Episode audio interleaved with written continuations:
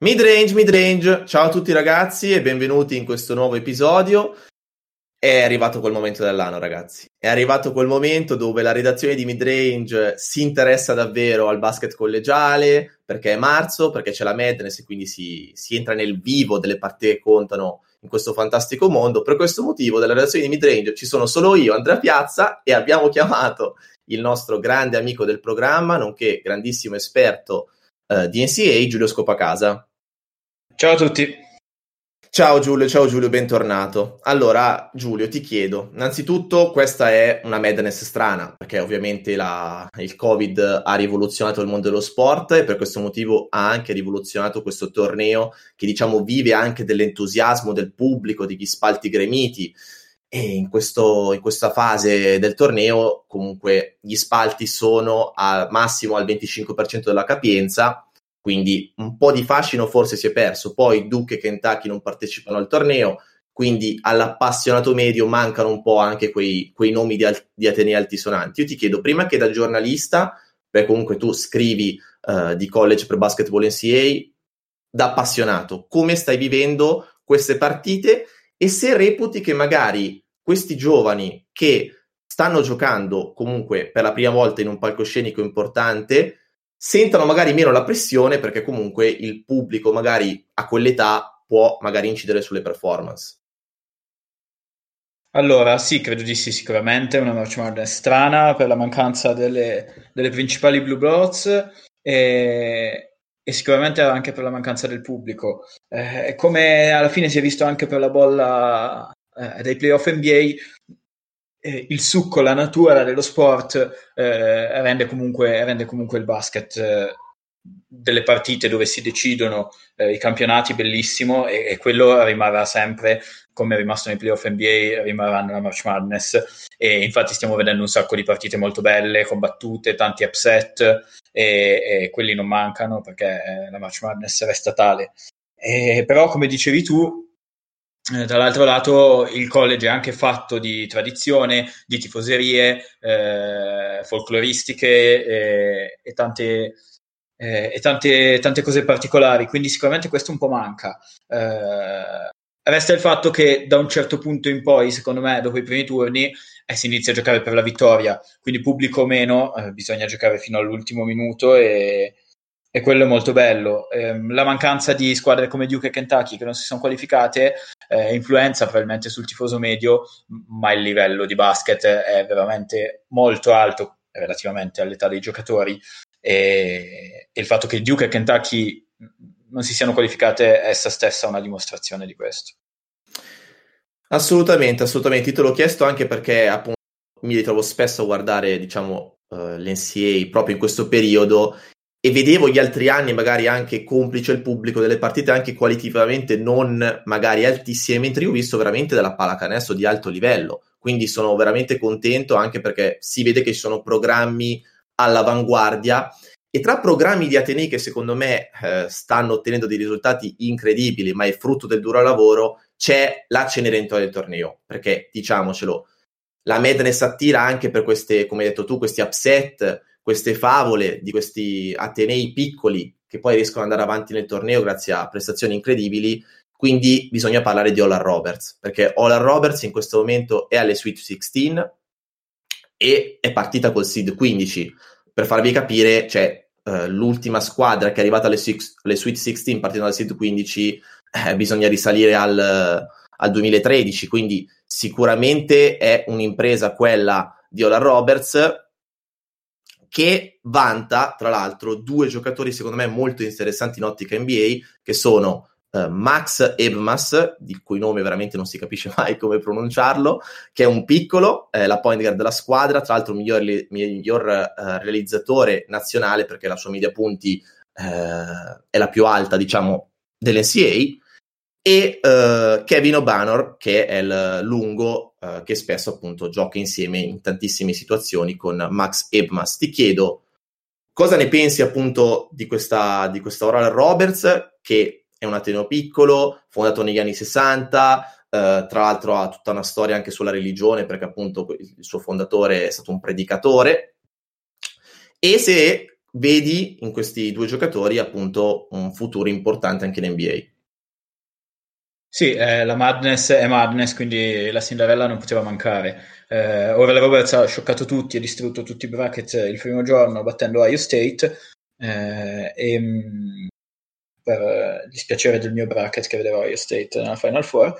Però eh, sì, come hai detto tu, hanno questo Dynamics Duo che è di, sicuramente di alto livello, però c'è da dire che bisogna eh, usare le dovute proporzioni, nel senso Oral Roberts, eh, che ricordiamo gioca nella Summit, eh, tra le varie conference, ehm, che gioca nella Summit, si è rappresentata al torneo di conference come col seed numero 4, nemmeno alla March Madness, al torneo di conference col seed numero 4, l'ha vinto, si è presentata al torneo, ha battuto Ohio State, seed numero 2 del, del Regional South, e poi ha battuto Florida, che è uscita vittoriosa da un primo turno con Virginia Tech, per fare capire il livello. In queste due partite non è che l'ha vinte per caso, le ha vinte meritando. Eh, certo, Florida eh, ci ha anche messo del suo, però eh, Oral Roberts ha, ha, sicuramente meritato. Eh, Kevin Obanor è un, è una molto, molto versatile, un 4, può giocare anche da 3 a seconda di, eh, dell'avversario che si trova davanti. Eh, adesso c'è da dire che la loro posizione nei mock draft è inflazionata da queste ultime prestazioni alla March Madness, ma è giusto che sia così. E, mentre Emas, o Esmas come lo pronunciano alcuni commentatori di ESPN, eh, è, è, un realizzatore a tutto tondo. Mm, potrebbe non soffrire così tanto fisicamente, eh, però forse gli manca anche qualcosa per l'NBA dal punto di vista difensivo, delle letture, del, del cui cestistico e altri aspetti. Mm, dove può arrivare ora Roberts in questa March Madness non ho la più pallida idea, c'è da dire che se hanno battuto Ohio State possono battere nella partita singola chiunque. Domani, tro- eh, nel weekend, scusami, trovano una squadra, una squadra molto dinamica che è Arkansas, giocatori come Moses Moody a guidarli e, e sicuramente non sarà un appuntamento, un appuntamento facile, ma con questi due non si sa mai e vediamo che cosa riusciranno a fare.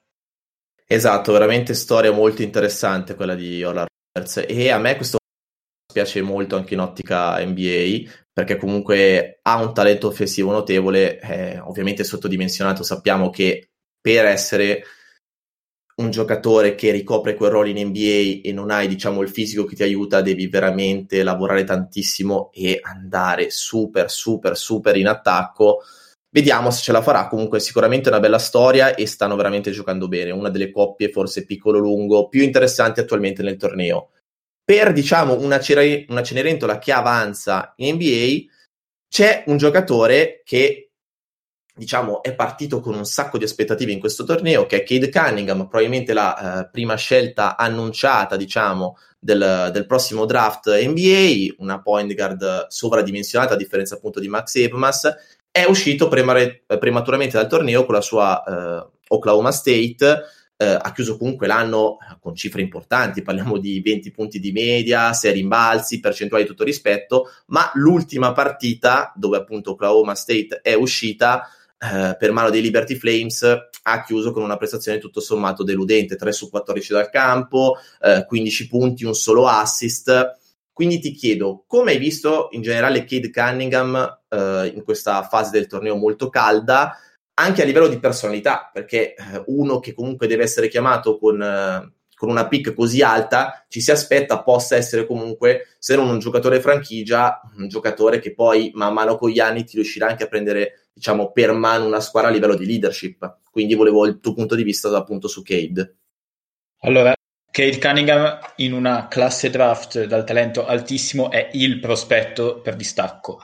Eh, queste due prestazioni al torneo, magari leggermente sottotono, non cancellano la stagione che ha fatto e, e il potenziale che ha. È un prospetto assurdo e che io dico certamente andrà alla prima scelta.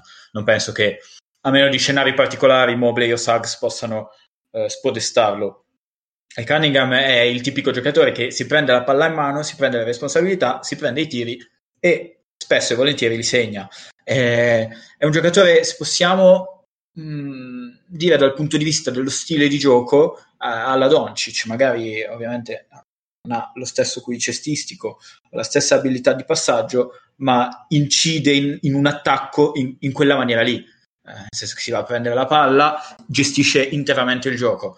Eh, se devo pensare per forza dei lati negativi, mi viene in mente che quando eh, magari per i problemi di falli, come è capitato nel torneo della Big 12, o magari per altri motivi, per lasciare, per coinvolgere i compagni, eh, si eclissa un attimo eh, dalle fasi offensiva della propria squadra, a quel punto mh, mm, perde un po' efficacia, nel senso che quando non ha il totale controllo del gioco, magari, eh, magari perde, un attimo, perde un attimo rispetto alle sue potenzialità. Eh, però è, è, quasi impossibile non vederlo chiamato alla prima scelta, eh, soprattutto perché le aspettative non sono alte di più. Sì, aspettative altissime, poi veramente un talento straordinario, un fisico veramente notevole, quindi secondo me è veramente scelta quasi annunciata come hai detto tu alla 1.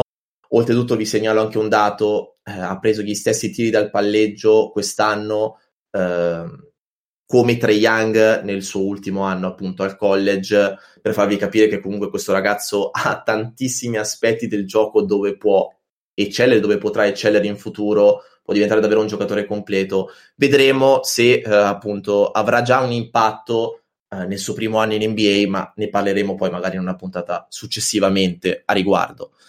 Ti chiedo invece appunto, hai citato il nome di Suggs eh, e parliamo appunto anche di queste Sweet 16 credi che eh, Suggs, che è considerato appunto un top prospetto nella prossima classe draft, possa portare eh, la sua Gonzaga al titolo?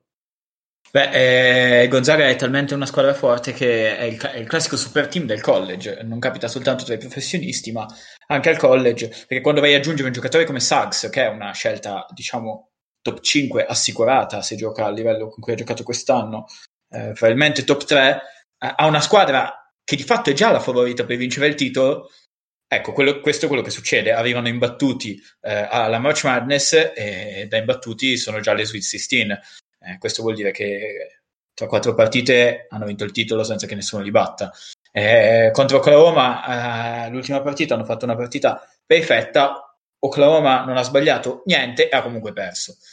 Sono un po' ingestibili, nel senso che hanno Amy da tutte le parti. C'è Suggs che, che magari è un giocatore che ha caratteristiche diverse da Cunningham, nel senso che lui volontariamente si eclissa un po' dalla fase offensiva, si sposta, forse anche per la confermazione della squadra un po', un po più forte, un po' più di talento, eh, lascia prendere responsabilità agli altri, ma quando viene chiamato in causa alza l'asticella a un livello estremo, nel senso che, eh, nel senso che come secondo violino magari non ha uguali in questo momento. Eh, Certo, a Gonzaga non può neanche fare il ruolo che Cunningham fa a Oklahoma State, perché ci sono tanti giocatori, tanti giocatori più esperti e tanti giocatori forti.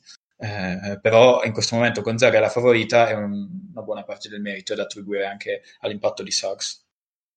Assolutamente, diciamo che i ruoli che ricoprono nelle squadre Suggs eh, e Cunningham sono diversi. Gonzaga anche una squadra, appunto, come hai detto tu, molto più forte, quindi ci sta che lui abbia un, un, ruolo e dei compiti diversi, però anche lui talento davvero supera. La classe draft 2021 mi casa davvero tanto e per questo mi sono già informato prematuramente rispetto ai miei standard. Parte finale del podcast direi eh, volevo dedicare a di giocatori che ti hanno impressionato che magari eh, prima della Madness eh, non credevi potessero, diciamo, alzare l'asticella così tanto. E poi un parere veramente brevissimo su questi due giocatori. Uno perché diciamo un po' un meme, che è Devion Mitchell, che veramente è un clone di Donovan Mitchell, ha il numero 45, eh, lo stesso cognome, ma anche più o meno uno stile di gioco simile al Mitchell di Louisville che ho visto io al college. E su Luca Garza, Luca Garza che è uscito prematuramente dal torneo con la sua Iowa, facendo comunque 36 punti nell'ultima partita giocatore veramente sublime a livello, secondo me, collegiale, di una tecnica incredibile, ma appunto per questo non so se sarà in grado di, eh, diciamo, reinventarsi in NBA, perché secondo me quei lunghi che dominano così tanto al college poi fanno fatica senza, diciamo, un fisico eh, notevole ad eccellere appunto in quei palcoscenici. Sì, allora partiamo rapidamente dal fondo. Garza è un addio romantico al college basketball, lascia da eh, da Goat di, di Iowa, eh, giocatore con più punti segnati nella storia di, quel, di quell'Ateneo. è stato un grandissimo, nel senso ha fatto quattro anni folli a livello, a livello collegiale. Non so se troverà spazio in, in, NBA, spero di sì per lui perché è un gran lavoratore, un giocatore di grande talento. e bisogna vedere se, eh, come per molti eh, mi dicevi prima tu, di questi giocatori eh, magari leggermente lunghi sottodimensionati che, che, affrontano, ma tecnici che affrontano l'NBA, se riuscirà a trovare, a trovare, il suo ruolo adattandosi un po', adattando le proprie abilità al, alla dinamicità dell'NBA. Ma verrà chiamato mm, Giulio? Sì. Mm, io, io, penso che una chiamata possa strapparla, considerata la carriera. Certo che eh, bisogna considerare che ha fatto quattro anni al college, quindi il potenziale è ridotto rispetto ad altri giocatori al primo e certo. secondo anno che si dichiareranno. Non lo so, secondo me una chiamata può strapparla, ma, ma poi di fatto parliamo alla fine, secondo giro undrafted, poco cambia, devi guadagnartela nei, nelle poche occasioni che hai eh, il contratto e i minuti.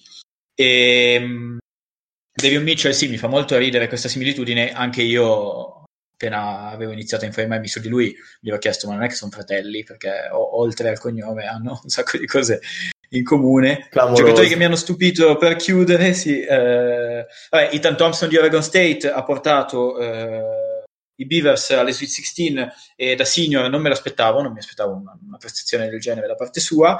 Eh, altri che mi sono piaciuti tanto sono Zegarowski di Creighton, che dopo una stagione dove secondo me, nonostante abbia fatto comunque il suo, avrebbe potuto fare di più, mh, è riuscito nei primi due turni, sì, contro non, avversari eh, non irresistibili, però fare bene. E segnalo a questo punto anche Scotty Barnes, che è uno dei miei prospetti preferiti in ottica draft di Florida forte, State. Forte. È, una, è un'ala molto versatile, in grado di, di produrre gioco anche per i compagni e, e, sono obbligato a menzionare il figlio del coach di Syracuse, Buddy Beheim, che finora mi sembra abbia tirato oltre il 50% da tre punti o una cosa del genere, conducendo ancora una volta gli Orange alla Sweet 16, nonostante quella bruttissima zona 2-3 inguardabile che mettono in campo ogni partita, sono sempre lì. La zonaccia, la zonaccia. E niente, allora direi che possiamo concludere qui il podcast. Anzi, mi viene un'ultima idea. Segnalaci la partita uh, delle Sweet 16 che dovremmo guardare prima di tutte le altre, se avessimo tempo. Wow, so, wow sono, sono, tantissime. Allora, allora, ti dico le mie due. Ti dico Baylor Villanova perché è una partita mm, che secondo me Baylor non avrebbe voluto giocare. Villanova è pro- proprio una di quelle squadre fastidiose che, che, tu non vuoi affrontare se sei Baylor, nonostante tu sappia di essere più forte. Eh, l'altra partita che mh, mm, mi ispira molto è Michigan e Florida State. Michigan è l'unica squadra rimasta della Big Ten, nonostante le nove bid di questa conference al torneo, e, e, e l'aver dipinto questa conference come una delle conference migliori della storia eh, ha poi deluso, deluso, le aspettative. E Michigan gioca contro Florida State, che è una delle squadre più solide o equilibrate quantomeno del college basketball. Queste due sono le mie partite. Eh, dall'altro lato, se la Big Ten ha, eh, ha deluso, c'è la Pac-12 che ha stupito, e alle Sweet 16 c'è anche una partita tutta Pac-12, USC contro Oregon, dove i prospetti sono di un livello anche lì estremo, con Evan Mobley e tanti altri eh, a, giocarsi le proprie carte. Perfetto Giulio, perfetto. Hai anche, diciamo, assecondato questa, questo di prima delle altre e quindi ti ringrazio e direi che eh, vi ridò appuntamento alla puntata di martedì prossimo a questo punto. Ringrazio ancora una volta Giulio e vi invito a seguire Basketball NCA che insieme a The Shot fanno un grande lavoro sul basket collegiale. E niente ragazzi, buon weekend a tutti, buona Madness a tutti a questo punto e seguiteci su, su tutti i nostri canali social, Instagram, Facebook e buon weekend ragazzi. Ciao a tutti. Lucky Land Casino asking people what's the weirdest place you've gotten lucky? Lucky? In line at the deli, I guess? Aha, in my dentist's office. More than once, actually. Do I have to say? Yes, you do. In the car before my kids' PTA meeting. Really? Yes. Excuse me, what's the weirdest place you've gotten lucky? I never win and tell. Well, there you have it. You can get lucky anywhere playing at LuckyLandSlots.com. Play for free right now. Are you feeling lucky? No purchase necessary. Void where prohibited by law. 18 plus. Terms and conditions apply. See website for details.